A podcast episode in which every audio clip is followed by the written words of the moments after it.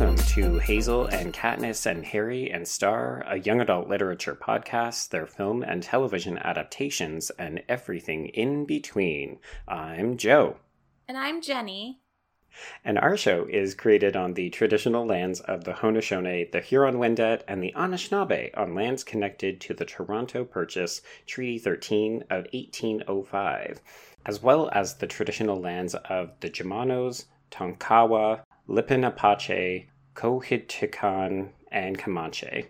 And today's text, Billie Eilish, The World's a Little Blurry, was filmed in part in Los Angeles, California, the traditional lands of the Chumash, Tongva, and Kish. And Jenny, this is a bit of a weird situation because Brenna is not here, but you are here. Yeah, I'm here. Thank you for having me.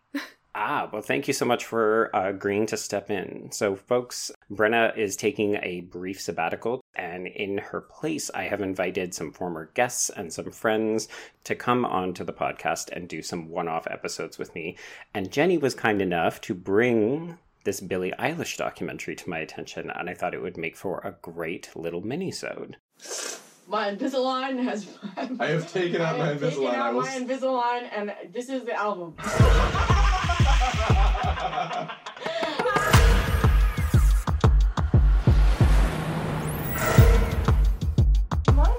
This is my parents' bed, and I sleep in here because I'm scared of monsters. Today's the day to celebrate. We made this album in a bedroom at our house that we grew up in, so it's really like anything is possible. I honestly don't know how any artist of any age is doing it without a parent. Is that Million? Yeah. Oh my god. Step on the glass, staple your tongue. Bury a friend. I wanna end me, Bad. Again. end me. Nope. I wanna, I wanna, I wanna end me. Boom. I wanna end me. Today I, oh, gotta sell my soul. Cause I can't say no, no, I can't say no. Sounds pretty horrible. I think it sounds kind of awesome. It's pretty bad. So, Jenny, you are a big music fan and you've watched a number of these documentaries. What did you think of the Billie Eilish doc? So, wow, big question starting. I know, right off the top. I'm sorry. Well, yeah, I do. I like music a lot, and Billie Eilish is actually someone that I have followed for quite some time. Since I heard her song Bored on 13 Reasons Why, the television series. Oh, okay. Yeah. Um, I fell in love with that song. It was actually, I think, my most played song on Spotify that year. So she is a very important musician to me, even though I'm not like technically her age. Right. We're a little bit older from her demographic, right? That's always weird for me is that I feel like I like a lot of younger music because maybe I have a fear of growing old. I don't know. I just like music a lot. So it happens. what I really liked about Billie Eilish's doc versus like a lot of other ones, and I watch a lot of music documentaries, especially pop music ones. I'm fascinated by how little to how much a pop musician will let their audience into their life. Right. For example, the Ariana Grande documentary that came out last year was mostly her stage performance and had little snippets of her life in it. Mhm. But she's clearly someone that's like really like conservative about how much she shows about her interpersonal life. Right. And the same thing goes for like last year. I think the big doc around this time was Miss Americana, Taylor Swift's documentary, which I Mhm. had a lot of problems with. I thought that it was essentially a Wikipedia about her. oh, Well, I feel like everyone knew the information already, except for she, as one of my really good friends says, she gives us crumbs and we're supposed to eat it like a meal. oh, I love that. I know. I was like, you're so right. She just sits there and she's like, I'll give you this one snippet of new information. And then people freak out and like are obsessed with the documentary itself. And it's a Right. fine documentary as far as like cutting and editing goes. And I do love how she's one of the few pop musicians that have gone with a female director because a lot of these Mm. people go with a white male director, yep. including Billie Eilish. Yep. I don't necessarily think that's actually their choice sometimes, But uh, No. we can get into that too. Yeah, I mean, this is a bit of a specific situation. So, folks, if you haven't seen the documentary, the full title is called Billie Eilish The World's a Little Blurry, and it just came out uh, at the end of February on Apple TV and in some, I gather, IMAX theaters via Neon. But we're not going to theaters, so that's fine. And it's directed by RJ Cutler, and he's a relatively well known documentary filmmaker. So there's a certain pedigree to having him because he did stuff like The War Room, A Perfect Candidate, the September issue, and then the nonfiction television series American High. So if nothing else, this guy is actually quite a big deal. We'll likely cover him again on the main feed at some point because he also directed If I Stay, which is an interesting young adult adaptation film. But the documentary follows Billie Eilish for about a year as she's making her feature album or her first album. She goes to Coachella, she goes on what seems like a world tour, but it is very candid, which is something that surprised me. Yeah, it surprised me a little bit. I wasn't really expecting anything past a concert doc or like Mhm. something showing how she gets bigger and bigger as it goes on, and then her going, "Oh Yes. wow, this is such a nice surprise." She's really humble, which comes across in the documentary, I think, pretty Mhm. well. But it goes a little deeper than I expected, and like her emotions and her feeling, and how her fame is really built around her family unit. And she has that like really strong family unit versus I think a lot of pop singers don't as much, or their family unit loves to like kind of stay in a back seat, or Mhm. they're like a show family. Yeah, I was gonna say, Yeah. or like the momager kind of role, right? Yeah, but this one it seems like it's really supportive family. It's a family that I wanted to live in. I was like, man, how do I get this family? how do I get to be this close to my brother, my mom, and my dad? Oh man, I'm really impressed that they're so strong. Yeah, it, it's a very interesting dynamic. So I, I gather you knew stuff about her before you went into the doc. I knew nothing apart from one or two songs that I've heard before. So it was a fascinating entry point because I did expect it to be more of a concert doc and I thought it would be, you know, following yeah, the big year, her her meteoric rise to superstardom. And it does do that in part, but it's very focused or maybe as equally focused on these candid, intimate moments, and a lot of them do surround her relationships with her brother Finneas, who is her co-writer for a lot of songs, and then her mom, who is a bit of the manager. Like she's she's a little bit more concerned with PR and protecting Billie, and then the character that I love the most is her dad, who feels like he could be anybody's dad, and he's just washing cars and like eating cereal in the background in half of these scenes. I love her dad. He's like the takeaway like king of the documentary. hmm I think my one of my favorite scenes, and I'm really impressed that this was caught on camera and it was so candid and kind of beautiful, is when Eilish gets her driver's license and then she drives off to meet her boyfriend, which Mhm. we've just kind of found out he has some anger issues. I have thoughts about the boyfriend. Oh, I think a lot of people do. But we found out he has anger issues and the family knows. Eilish is open with her parents. She tells her bas- them basically everything. yes, yeah. And the dad has this lovely monologue where it's almost like it was taken out of boyhood, Mm-hmm. hmm where he's like talking about, like, oh, we have to let kids just grow up. We can't really like hold them back. No one held us back. And he kind of gets into the fact that it's like we can if we don't let them grow up, they'll never learn, and it's hard. But this is what we ha- we have to do as parents. And then the Mhm. mom comes outside. Yes, I love it. She is so sad that she drove away without saying goodbye, and the dad is trying to like after he just had this emotional like opening, crying almost in front of the camera. He has to like calm the mom down, and she's not like upset or anything. She's just a little concerned and kind of Mhm. You know offended that her daughter didn't say goodbye, and he has to like talk her down and be like, "It's okay." After he had to talk himself down, it's a really good moment. oh no, it it's definitely a key stand-up moment. I feel like almost every member of her family gets something kind of like that, and they're all so incredibly supportive of her. Like they really are. I don't want to say sacrificing because I think they're all celebrating her success, but to a certain regard, their lives are all about her life, which is what happens when somebody becomes mega famous like this, and particularly at a young age.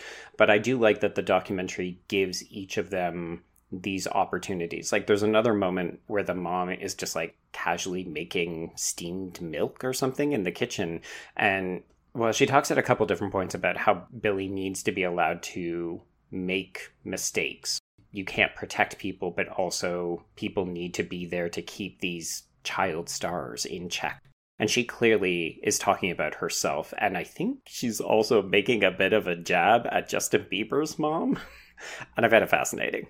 Oh, I yeah, okay, know the part you're talking about because she talks about going to the Bieber documentary, which in a kind of an interesting uh full circle, that Justin Bieber documentary, I think it's Never Say Never. Mm-hmm. Never Or Back Down. one. Becoming whatever, yeah. yeah, Never Say Never. That is like the pop music doc that changed the business of making pop music documentaries. So it's kind of interesting that this one, it, it's a little bit of a full circle moment because he shows up in the documentary. Yes. And he's obviously so impactful in Billie Eilish's career. Like, they've had a similar kind of like they broke big on the internet and then became mega famous, but her celebrity idol was him. So she's just like 10 years behind him or something. Yeah, it's kind of it's interesting to think about it that way because Justin Bieber was something that I, at the time I felt like I was a little bit too old to get into him when he was like really Mhm. really young because he was Mhm. very oh, he was so Young. young. Yeah. he was like a child and I was just getting into college. I know Never Say Never came out at the end of college for me. And I wasn't really into pop music at the time, so he just was something that was like totally off my radar. hmm Well, I feel like his brand of pop is also quite a bit more traditionally pop. Like one of the things that I think people really gravitate to with Eilish is that I mean, I'll just use the words from the documentary. She's depressing, she's sad, she's moody, you know, all these kinds of things. And that's not the kind of thing that we typically associate with pop. And I'm putting air quotes that you can't see here. We don't associate those terms with pop music, right? Not openly. I think there is a lot of pop music that is depressing. And I literally Mhm. have a playlist that's called like depressing pop. No, it's not called that. It's like something more a little bit more creative. I can like look it up. It's like Tears on the Dance Floor. Oh, I like it. Yeah, I know. I come up with really good ideas of her playlists. Follow my Spotify. But oh, we'll link to them in the show. but like pop music has always inherently been sad and a lot of like it feels like, I mean you can look back to Taylor Swift even mentioning her earlier. Her music can get really depressing and sad, but I think what Mhm. makes Billie Eilish a little different is that she is more uh, stylized in a sense that makes people connect depression a little bit more. Like she's obviously Hmm. influenced by a lot of emo music of my Right. era and she's mentioned it before like My Chemical Romance is like one of her favorite bands. Like she is obsessed with that kind of music and so it this is probably why I connect to her music a lot. It's because it's this pop music that is influenced by music that I used to love. Oh, interesting. So there's like a weird nostalgic connection, but it's obviously also evoking some of that music that you already like. So it's a kind of like a natural descendant. Yeah, a little bit. And she's about that age where she literally grew up with emo music. Like her brother Finneas, I think Mhm. he's about might be my age. He like wears a My Chemical Romance shirt after the Grammys. Like I have little brothers that love emo music because of me. So I feel Okay. like there might be a little bit of a connection between them and kind of like this is her nostalgia. Like my brothers have told me one time, like, oh, when I think of my childhood, I think of Panic at the Disco. And I'm like, mm-hmm. oh. because And then I get you, right? emotional. yeah. oh, that's so sweet. I mean, the the sibling relationship between them is interesting to the point where, again, as somebody who doesn't know anything about it, I was like, so that's her boyfriend, and I was like, oh no, that's her brother. There is a level of intimacy that, on the offset, not knowing anything about her family dynamic, I was like, oh, they're very close. They're just very close siblings, which actually I find extremely refreshing because usually you don't see siblings that are this close unless they're same gender. Mm-hmm. Like you see a lot of sisters that act the way that they both act with each other. Yes. Yeah. And I, I think that's kind of refreshing to see. I also I do like Finneas's music as well. I think he's interesting, but going back a little bit, there's a trend called bedroom pop, which I don't know if you've ever heard of this phrase before. I haven't. Yeah, well, a lot of people I guess wouldn't really put her in the bedroom pop like category because it's supposed to be like pop music that's like trimmed down and made literally in your bedroom, but that's Mhm. exactly what she is doing. Yes. My boyfriend loves bedroom pop a lot. Like um Clairo is another a really good example of it. But I mean Billie Eilish is like the queen of bedroom pop if you kind of think of it this way because she literally makes music from her bedroom mm-hmm. with her family and it's so tight knit it's actually kind of impressive how like stylized her music is just coming out of someone's like literal bedroom Oh, a hundred percent. I had no idea. Like I kept waiting for shots of her in the recording studio surrounded by suits. And like we do see moments where there are clearly music executives who are in the room and they're, you know, kind of parlaying a little bit of like, okay, this is what we're expecting you to give us. But there's so many scenes of her and Finneas, you know, with sheets over the windows, just recording a Grammy award winning track with like a handheld mic and I'm assuming terrible acoustics. It's fascinating.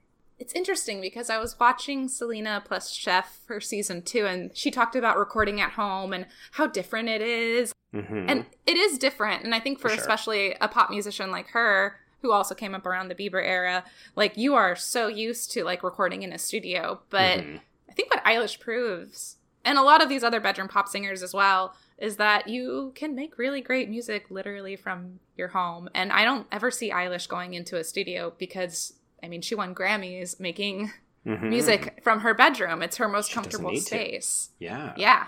It's kind of impressive.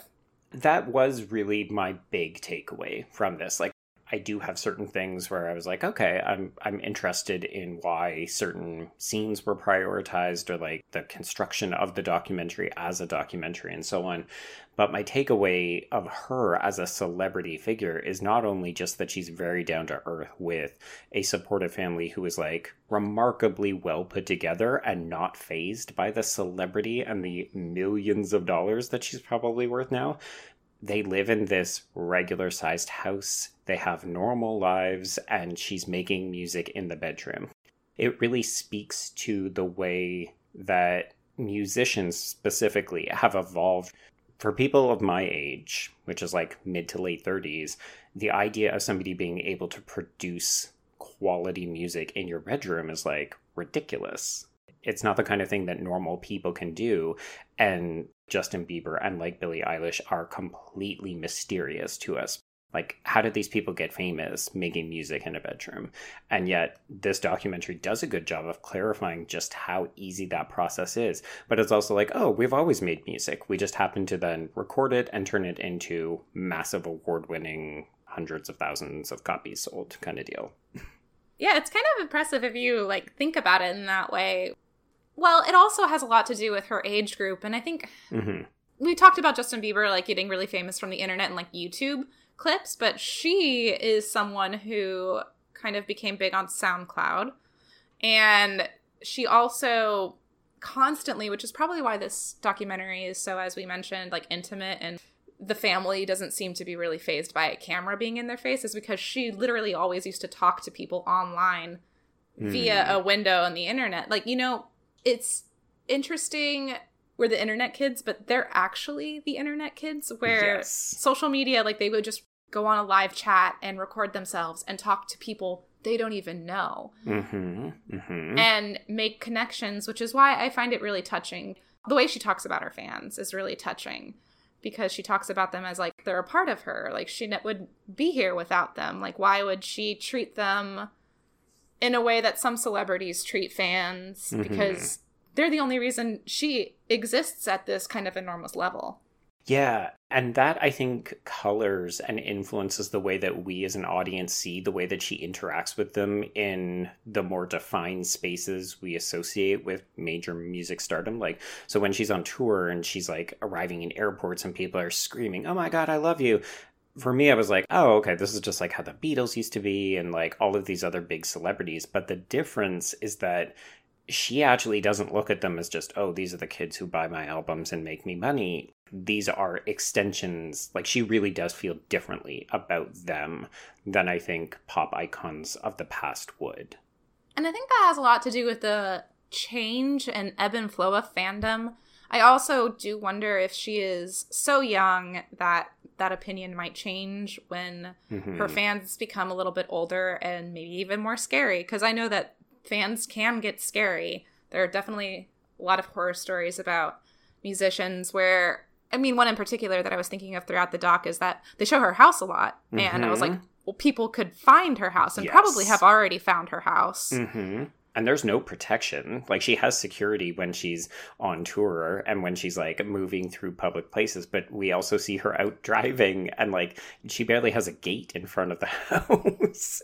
literally someone could come up to her window and knock on it and that is Mhm. something that to kind of bring it back to the emo music too because i'm a huge fan of panic at the disco and know way too much but brendon urie for example put his house on an album and then Oh no. fans found that house and came over and he had to move and he has made sure that he does not take pictures of his house ever since he's a little bit older now and i wonder Right. if like with age that might change when fans are more able to drive maybe that are a little bit Mhm. more invested but i don't know it just depends from artist to artist obviously like taylor swift has to go out in a suitcase so she doesn't get mobbed but Billie Eilish also seems to have a weird connection with not a weird connection with her fans, but like a a different connection. Yeah.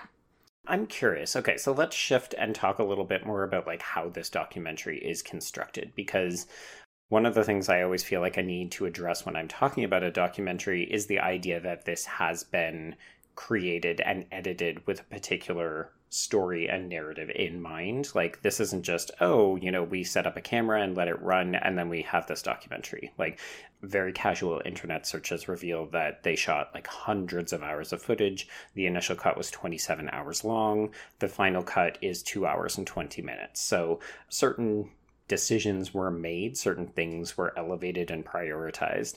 And I'm interested what your take on that is. So you mentioned that we're we're getting more of an intimacy here. Do you think that there's a sort of deliberateness to that decision?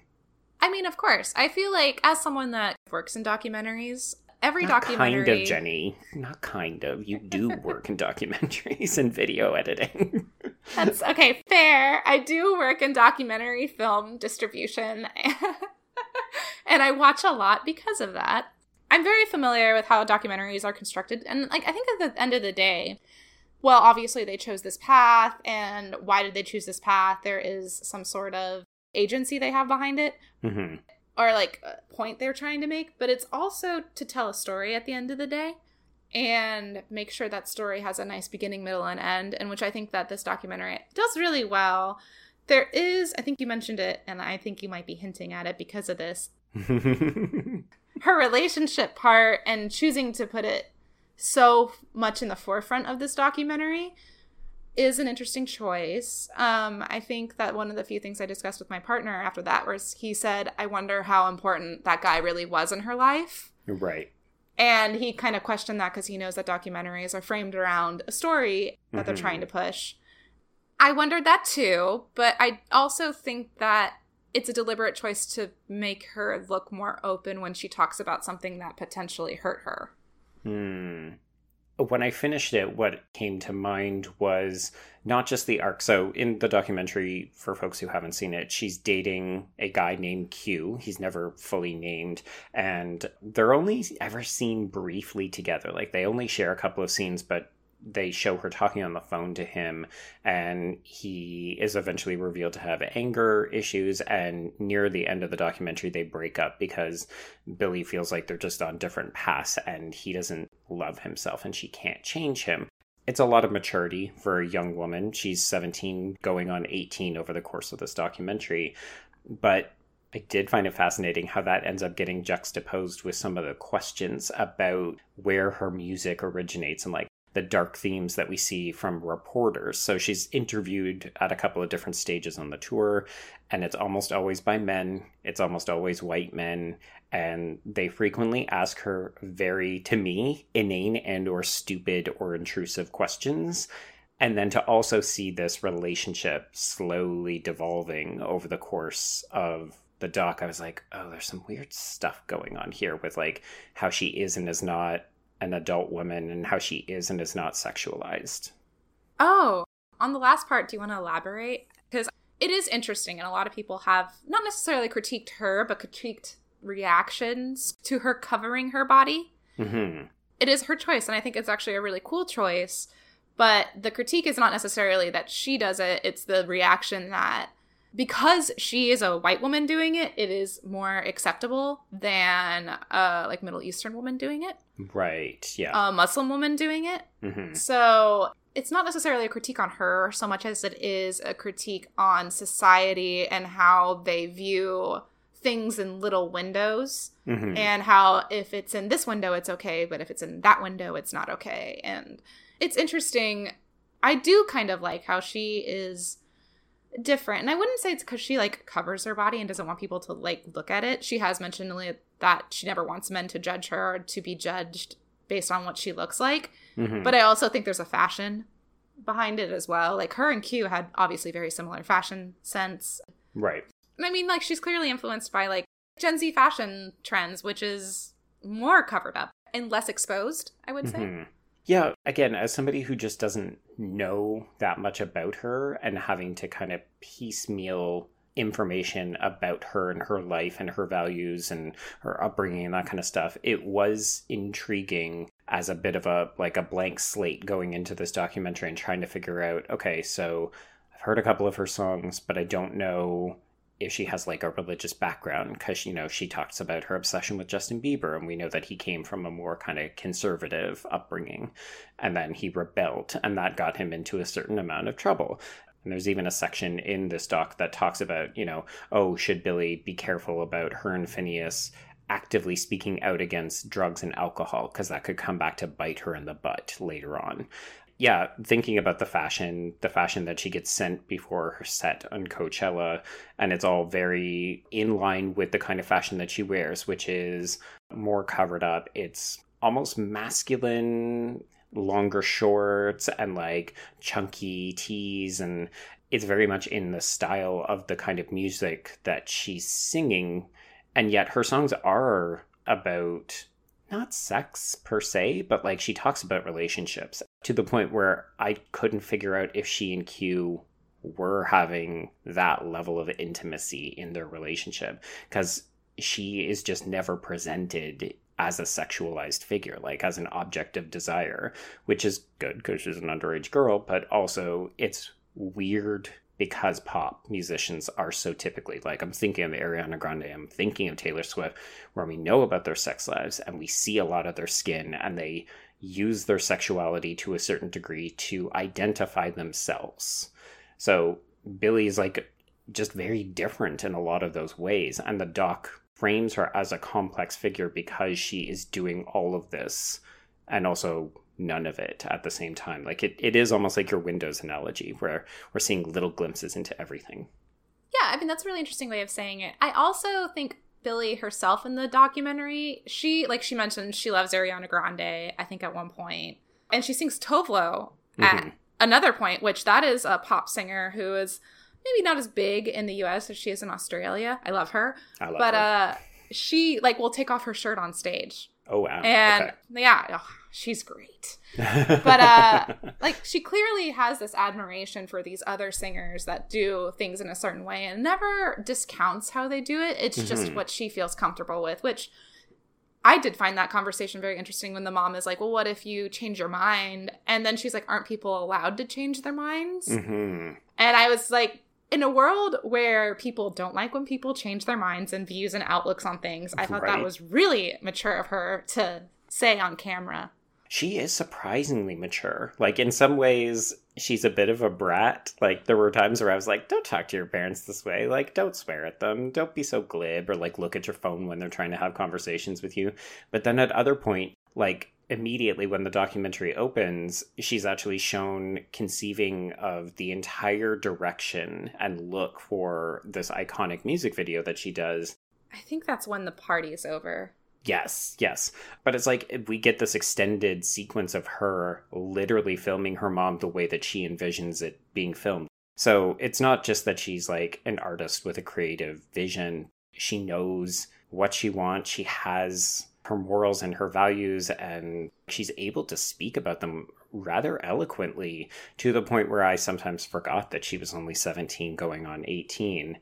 And it's a fascinating polarity in some of those ways because I think too often we dismiss teenagers as dumb or oh they're so young they don't know what they want.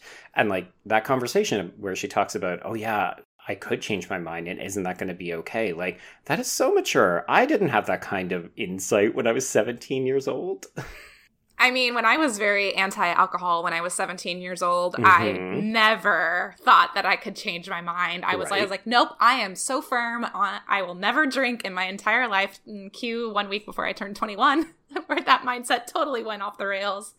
Yeah, yeah, because we are human beings and we we change and we grow and sometimes we make good decisions and sometimes we make bad ones and we have to live with them. And I think it's fascinating to see a massive public figure be so candid and eloquent. At the end of the day, that was one of the things I ended up liking the most about the documentary. I found it a touch indulgent at two and a half, like nearly two and a half hours uh, as a casual viewer. And there were certain things where, like, as a novice to her, I still feel like I don't entirely know certain things where I'm like, these are little details that I would have expected to learn. But overall, I found that the documentary was really good at painting her as a complex individual. Like, she's just got a lot going on, and she's kind of handling it remarkably well. Yeah, I mean, she is handling it well, where I feel like I personally wouldn't. No. I also find it very interesting because I feel like these young performers pop up like every few years or so. I think before this, I would consider Lorde maybe like Yes. obviously a huge influence of hers. That was who I thought of, yes. But she's like was really young. She was 17 when her first album came out and there was a remarkable maturity to that as well, Mhm. especially her second album. Yes. And I often wonder if because maybe we don't see ourselves as emotionally like stable and mature when we were young, that doesn't mean we still had mature thoughts and feelings and maybe could process things a little bit better. And I think that maybe what I'm trying to get at is that sometimes if you hit a certain age of adulthood, you don't give younger people enough credit for being smart. oh, absolutely. Yeah. I mean, you you run a YA podcast. You probably think this all the time. to be honest, more than anything, I feel like the more I read and watch YA properties, yeah, we've identified a number of like tropes and characteristics that are like, oh, okay, sure, we've seen this a million times before. But more often than not, it's made me realize that we should be giving young people more credit for being able to handle heavy stuff, dark stuff, meaningful things. That just because you're young doesn't mean, yeah, that you're stupid or naive as we said, like you may change your mind, you may grow and evolve and, and develop something more complex. But really, it shone a very reflective beam back on me about like how judgy I am about young people and what they're capable of. Yeah, and I mean, you're always going to find a young person that probably is not as emotionally mature Oh, as sure. another one. I mean, but I think that's just the difference in people. There are also people my age that are not the same maturity level as Oh, maybe even. Billie Eilish. Absolutely. Yes. well, that seems like maybe a good place to wrap up. But um, do you have any final thoughts on the Billie Eilish doc? I do have like one ad, like one of my favorite scenes is Mhm. after she breaks up with Q. It's the scene that hit me the most, I guess, post pandemic, maybe miss going to concerts a lot. Hmm. I actually saw her during this festival tour that she did, like a little bit after. But when she sings I Love You, and then she's in the final verses, and her voice just cracks on stage Oh, yeah.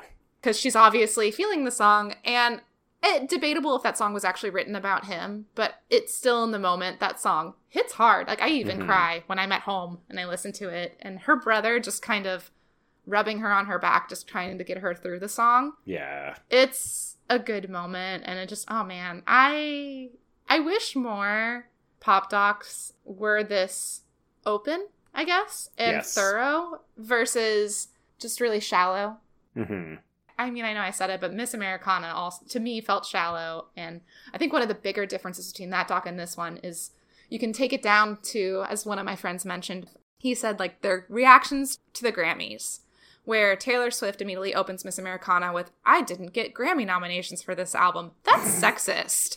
and I'm like, you what? She's like, it's because I'm a woman. And Oh it's my like, uh. Taylor, you've gotten Grammy nominations for every album before this one. Mhm. And Billie Eilish, it's it's really charming seeing her being like, "Why are you waking me up?" and then getting really like gradually like happy Mhm. where her parents waking her up with the news and how she's just more humble about it. And I hope that she never gets to that stage because she is so successful and she could change. Yes. But I hope she never gets to the stage where she uses, and I say this really lightly because I'm like, I have mixed feelings on Taylor Swift, but Mhm. uses feminism sometimes as a more personal vendetta than Yes. it actually is. And I think Taylor Swift has done a lot of great things, but I'd also think like she sometimes is a millennial in the sense that she can have like feminist ideologies and not really have them in check because she is so famous. Yeah, there's definitely a distinction in the humility between the two artists, and even the idea of using a documentary as a bit of a fabricated PR strategy. I mean, I don't doubt that at the end of the day, Billie Eilish agreed to do this because it's like an opportunity to connect with people and to have her story heard. And, you know, obviously that helps to sell records and gain media influence and that kind of stuff. But it also feels like those two properties, the Billie Eilish doc and the Taylor Swift doc, they have very different, uh, they're working towards very different ends, we shall say. Yes, I think that uh, the Taylor Swift docs end was a PR journey of her Mhm. getting a Grammy for her album that was coming out after the one that tanked. Yeah, yeah. and this one, I mean, you can argue that it's her like plea for maybe an Oscar for the No Time to Die single. right. Because in theory, this would have came out right before the Oscar perfect. voting. Yes. Yeah, in theory. but I also don't think it's that way for her. I think that yes, there's probably some studios saying like we need this. Your fans will love it. But Mhm. I think that because she grew up in a way where she was so open and online with her fans, that's why the doc is the way it is, and Yes. it feels more down to earth. yeah, this is just an honest. extension of what she's always done. Yeah, pretty much. It's like that's why it feels more genuine from a genuine space, I think, than most pop docs. It's because she's always done this. It's not really anything new. hmm Yeah. Which is hilarious though, because when you read the reviews, that's what almost everyone says. Oh my gosh, how did you get her to open up? How did you get her to be so candid and intimate? It's like, it makes me wonder about the disconnect between journalists and the way that they report on public figures and how much do they actually know about their subjects. Because it sounds like, from what you said, if people knew anything about her, they would know that it wouldn't be that hard to get her to do this. I mean, yeah, I think I hope that in my review it didn't come across like, "Oh, I'm so shocked." I just I think I I praised its intimacy because I think that it is just a lot better than most pop docs Right. tend to go. And I think like for a good example is the Ariana Grande one from last year, which was mostly a concert doc. Yeah. But she shows herself watching Midsommar or Midsummer, however you prefer to pronounce it, with some friends. She doesn't say it, but it is clearly after she uh, breaks up with Pete Davidson, and she's showing this like therapeutic breakup movie to right. countless friends. And I was like, well, that's a nice little like token we get as fans to know Yeah. that. I mean, we knew she liked the movie, but it's kind of like nice to see, but it's still not open. No. I would love that, but it's also a prerogative thing for the performer. Yeah. Yeah. No, that's true. Okay, so Jenny, if people want to track you down, find you on TikTok, follow your writing and your video production stuff, how would they do so? Oh my god, on my TikTok. um, well, I am the same across the board. My Twitter, Instagram, Letterboxd, even my TikTok is Jenny J E N N Y Leigh L E I G H X three three. So I, I try to keep it like the same and on brand. There you go. I also can be found at the Austin Chronicle. You could read my review on Billie Eilish, The World's a Little Blurry, at the Austin Chronicle. Yeah. And I also do video essays over at Certified Forgotten. So check those out on YouTube. Excellent. Okay. Well, thank you again so much for coming on this guest episode. I would likely have never checked out this documentary, so I am happy to have had the excuse to watch it and chat with you about it. Oh, I'm happy I'm the one that convinced you. I had no idea. oh yeah, no, this this was like not on my to-do list. So I thank you for that. Oh, you're welcome. if you want to get in touch with the show, uh, we are at HKHSPod on Twitter. If you want to send us an email, it's at HKHSPod at gmail.com. If you want to get a hold of me, I am at B Stole My Remote, and that's the letter B. Next week, unfortunately, Brenna will not be back with us just yet, so we are going to do a full length adaptation with a guest.